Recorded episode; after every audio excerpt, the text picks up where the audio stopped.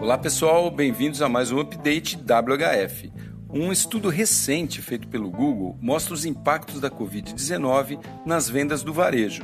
O relatório é bem rico e detalhado, mas vou me ater aqui num dos painéis que aponta o que o consumidor considera prioritário em cada canal para realizar suas compras. Vamos lá.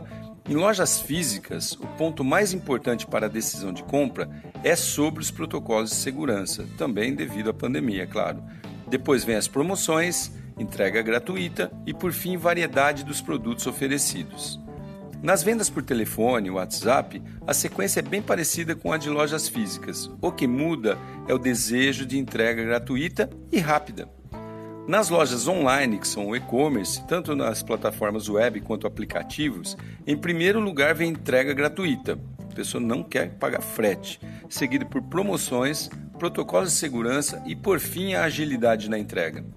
E via redes sociais, aí Facebook, Instagram, etc., lideram a entrega gratuita, promoções, atendimento e entrega rápido por último.